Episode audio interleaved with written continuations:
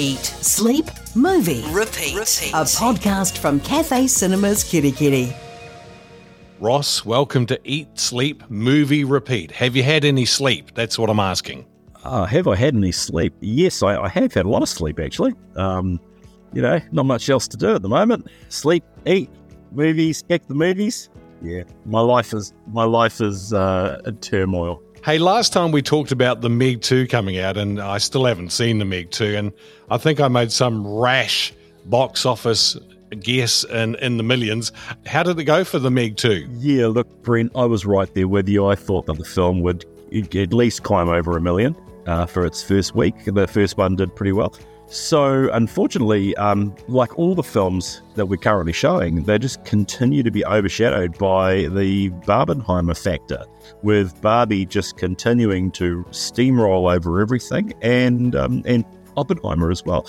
But the Meg did scrape up. Um, you know, I say scrape up, but it still made seven hundred and fifty-six thousand dollars at the box office this week. But that was uh, not our prediction. It was, I think I was 1.5 and you were 1.25. So we're way off. But you won. That's fine. That's that's fine. Yeah, it's a hollow victory.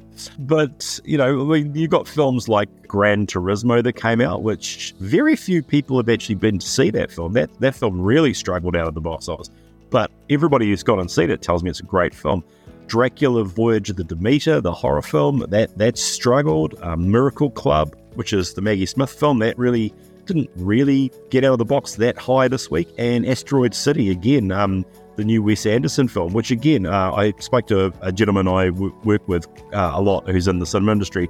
He'd seen it, he absolutely loved it. He said it was a great film, and again, just just wasn't there because Barbie and Oppenheimer just keep bringing in the crowds. That's the way it is. I think it's happening all around the world with that, right? Yeah. I, I see all these stories coming out. I mean, now now the Barbie's gone over one billion dollars, but you know Oppenheimer's still making a whole lot of money as well. And yeah, anything that comes out up against it. I mean, Disney's Haunted Mansion overseas and and all these things. And now, of course, as we predicted and mentioned last time, all the stories are coming out. I had four stories in my social media feed this morning about how Mission Impossible and Indiana Jones are going to lose $100 million each. Yeah, and the, I look, you know what? It swings and roundabouts at the end of the day. Nobody, nobody predicted that the Barbie film would be uh, as dominant as it is, and it's a great result for that film. Don't can't take it away from Barbie, and same for Oppenheimer.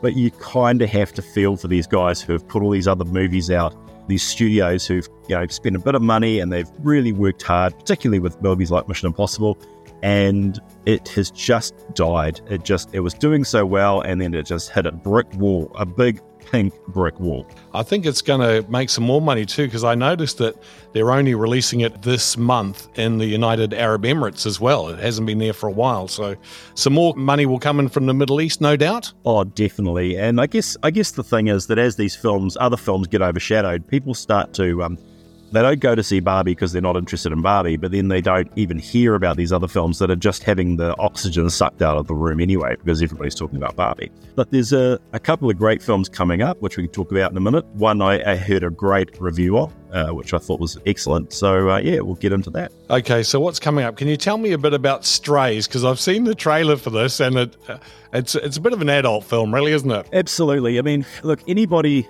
uh, from the 70s and 80s who remember those animal buddy movies that Disney used to make, where the dog would go out and he'd meet a, another dog and then they'd go for a walk and there was a, long walk home. It's kind of very much in that vein where, you know, it's it's that nice Disney film, with the exception that it's R16. Uh, it's got Will Ferrell and Jamie Foxx, and there is a large amount of adult comedy from swearing to simulated doggy sex scenes. Let's call it a sex scene. It's where they um, they're humping the, the, the lawn art. It is definitely not a film for uh, for kids, and, and the trailer makes it very obvious. Man, I, I watched the trailer and I went, crikey. I hope no parents sort of accidentally see that and go, oh, we'll go see that. Oh, look, they won't be the first. It's it has happened where um, the movies, uh, the trailers played because the people thought, oh, that looks like a nice uh, kids film, and hadn't actually watched the trailer. So, uh, yep, not to name names. But look, the film is basically about this lovely little dog called Reggie, whose owner despises him and constantly dumps him on the road and tries to get rid of him, which is a, a terrible thing that actually does happen unfortunately in real life, but he keeps finding his way home. And so eventually the owner takes him to the city and dumps him in the city. And the dog just thinks it's all a game because he loves his owner. And he just thinks this whole thing has always been a game. And then, of course, he finds that the owner actually hates him when he meets these other dogs, and they all decide that they're going to go back and take revenge on, on the horrible owner. I think I will go see it for sure. Now, the other one too that I've watched the trailer for that looks really interesting is Jules. Yeah, now this is the one I heard a great review for. So, Jules is one of these movies which just you know, sometimes you might want to call it a filler movie because they're just these little small films that come out and they're short and they're really delightful. So, Jules is about a guy called Milton, who's played by Oscar winner Ben Kingsley. Uh, and Ben Kingsley is living in a small town. You know, his, his character is living in a small town in Pennsylvania, and he, you know, tends to his garden. He's a retiree, and one day a UFO crashes in his backyard. So he goes to the town uh, meeting and he explains that he's not happy with the uh, the traffic on the roads and the potholes and the roads, and, and that they need new crossings. But he's also upset about the UFO that crashed in his you know backyard. Everybody thinks he's a bit of a crackpot, but of course he um, has this finds this alien who he calls Jules, and he starts this little relationship with Jules just as a friend. It's nice to have a friend, you know, with him. So then, of course, his neighbors, his nosy neighbors, find out about Jules, and it's really um, a great little film. It's only 87 minutes long. It stars uh, Jane Curtin as well, and it is just a really delightful film apparently. And I, I, am going to be looking forward to watching it this weekend. The last film show? Yeah last film show. This actually is uh, an indian film. Well it's got like a sort of slumdog millionaire type of vibe.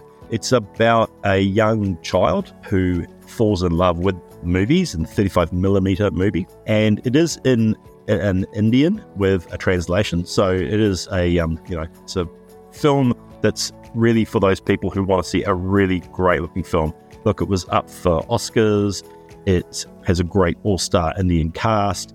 It premiered at the Tribeca Film Festival last year and it was released in India in, in October of 2022, of course, during the pandemic, and then was selected for um, Best International Film for the 95th Academy Awards last year. So, this is a film that's been out there a little while, but again, it is going to be one of these fantastic films that you can go and see on a Sunday. And if you're into that kind of art house film, it's a great film for you. The Met live in HD. Yeah, so the Met operas, we play the Met operas about every month. They usually release about 12 operas a year for the um, for each season.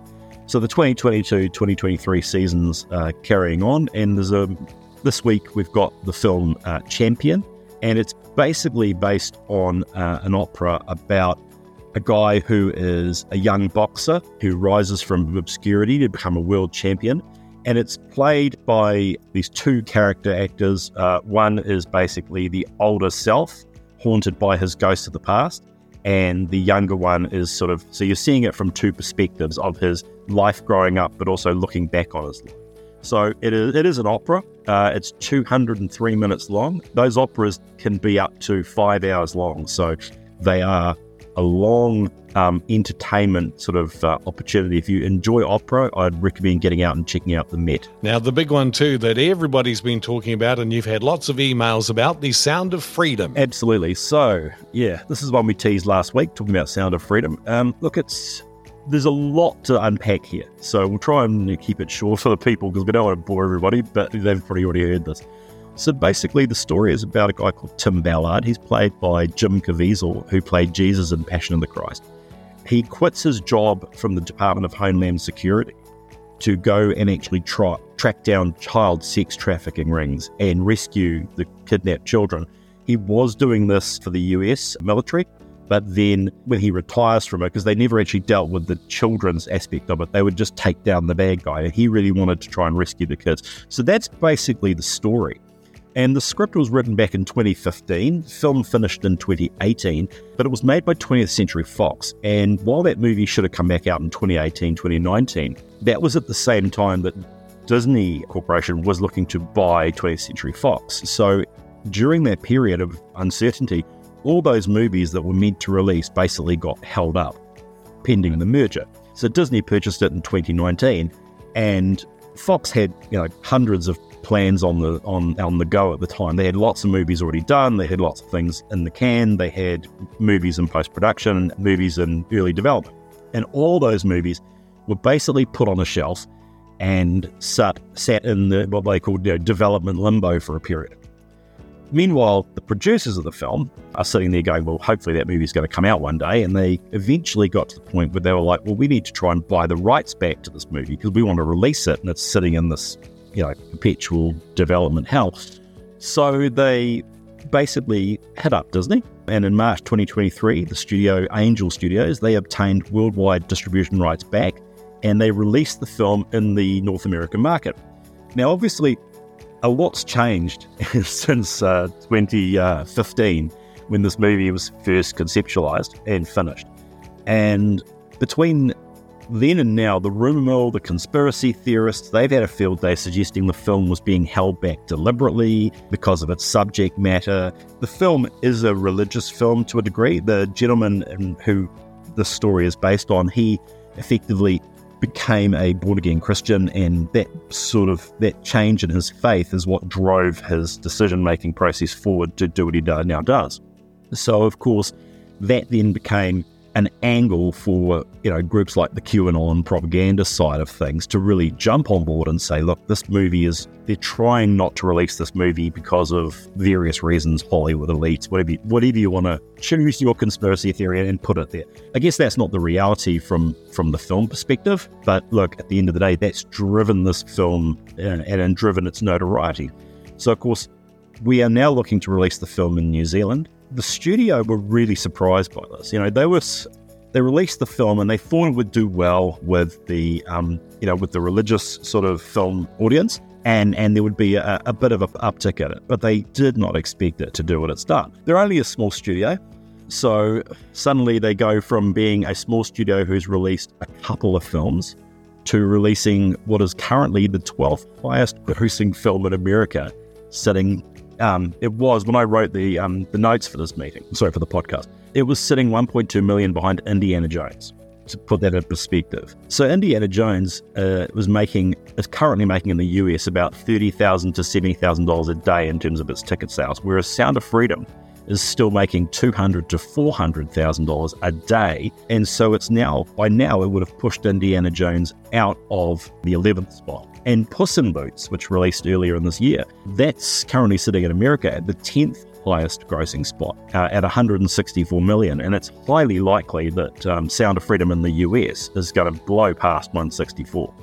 So basically, it's the story here is really about the profitability. I mean, this little film was made for $15 million versus Indiana Jones, which was made for $350 million. So if you're looking at it from that return on investment perspective, you've got Indiana Jones costing 350 million, hasn't actually made its money back yet, and Sound of Freedom that cost a 24th of that budget and has gone on to um, obviously do over 145 million dollars in box office giving it a return on investment for the studio of over 900%, which is incredible and just proves what word of mouth can do to drive a film. So you are showing it, right? So, I mean, you've had a lot of emails, uh, correspondence, I understand about it, and it's uh, definitely in cinema? Yeah, absolutely. Um, look, at, at the end of the day, this is just a film. We When we first heard about the film, we actually we were intrigued and we were like, oh, that's really interesting. And and many you know many cinemas like us, you know, they've heard about the film and they're keen to show it but there was no distribution because obviously the, the cinema company who'd made it, they're only a small cinema. They bought back the rights. They thought, you know, we're going to, our, our most popular film made $14 million. We might make 20. They didn't think they'd make 150 plus. So suddenly they were in this position of not being able to actually support the film and distribution worldwide. So they had to get, you know, worldwide um, distribution arms organized. So of course, the movie opened in the States three months ago, and that three month period has allowed people to sit there going, well, why won't they play it in New Zealand? And it's just the reality is we reached out to them and we said, look, we'd love to play your film. Who's distributing it? That actually went unanswered, and we asked again and we asked again, and it turned out that they were getting something in the vicinity of like 10 to 15,000 emails a day into that studio from people like myself who are keen to find out who the distributor is, but also people who are just wanting to watch the film and asking when it would release. And they were just snowed under. But there's a great uh, little New Zealand company called, um, well, not New Zealand company, sorry, it's an international company called Icon Film. And Icon have picked the film up to release it. And they bought us films like Argonauts, Cats in the Museum, and a number of other films. And it's really good that they've picked that film up because they've been very quick to get it back out to market. And we hope to be, um, you know, talking about this, and I'm going to go and try and watch it um, when it releases on the 24th. Well, that's good, yeah. And um, the thing is, too, that everything has to go through the chief censor here. There was all sorts of nonsense about, you know, that they weren't going to release it because of that. But there, there is a process to get a movie shown, right? And you can't circumvent it, or you're in big trouble. Yeah, absolutely. So films have to be rated to to be shown.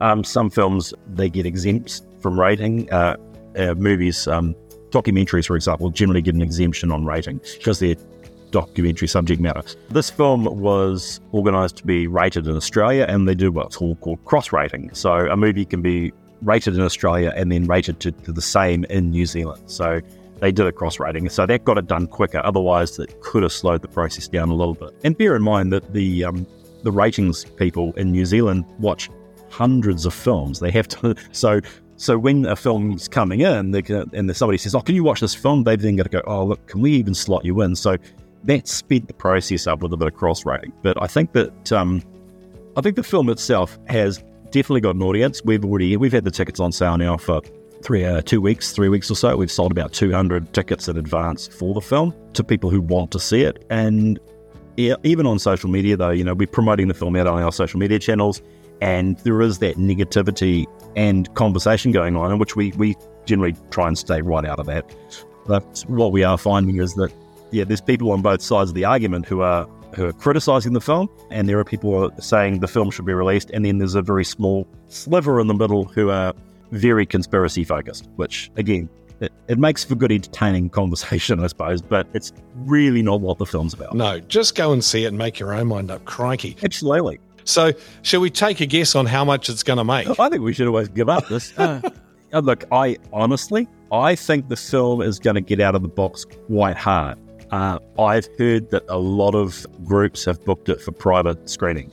So I think the film could do, I'm going to probably go 1.8 million in the first week just because of the interest and you know the notoriety that film's got. Okay, I'm going to go for 2.1 million. Okay, I'm uh, writing these down. Hang on, 1.8, 2.1, 1.8, 2.1. I won my Jaffas back, which is a good thing, but I'm gonna, I'm gonna I'm going to bring you a bag next time I come down. I'm going to bring a bag of Jaffas for you, mate, just because I feel like you deserve it. I appreciate that. Hey, we need to talk about Father's Day because actually it's not far away now, and you got your special Pirates of the Caribbean 20th anniversary screening, right? Yeah, absolutely. So at the time of recording, we're about 15 days out from Father's Day. Father's Day, for those of you who've forgotten, is the 3rd of September. On Saturday, the 2nd of September, we're going to be screening the 20th anniversary screening of Pirates of the Caribbean. The tickets are on sale. Kids are just $10 and adults are just $15 because we wanted to make sure that it was you know, affordable for everybody. We want everybody to dress up as pirates if they can, which would be awesome. And we'll try and get some photos on our social media if that happens. And we really are encouraging them to do that by putting a great prize on offer. It's a day cruise for six people valued at about $1,100 thanks to Silver Wave Cruises of the Bay of Islands. And so basically, you come along, dress as a pirate, and we're going to put your name in the hat and we'll draw out and somebody's going to win an amazing little prize. Plus, we're going to give away some tickets and probably give away some food and stuff. It'll be great. Oh, that sounds good. All right. Well, next time we chat, we'll be a wash in Jaffas as we get our predictions for the Sound of Freedom. I look forward to that next time, Ross. Oh, as do I. Thanks for listening to Eat, Sleep, Movie, Repeat. Cathay Cinemas Kerikeri bring you the best in entertainment. Find out more and book your tickets online at cathaycinemas.co.nz.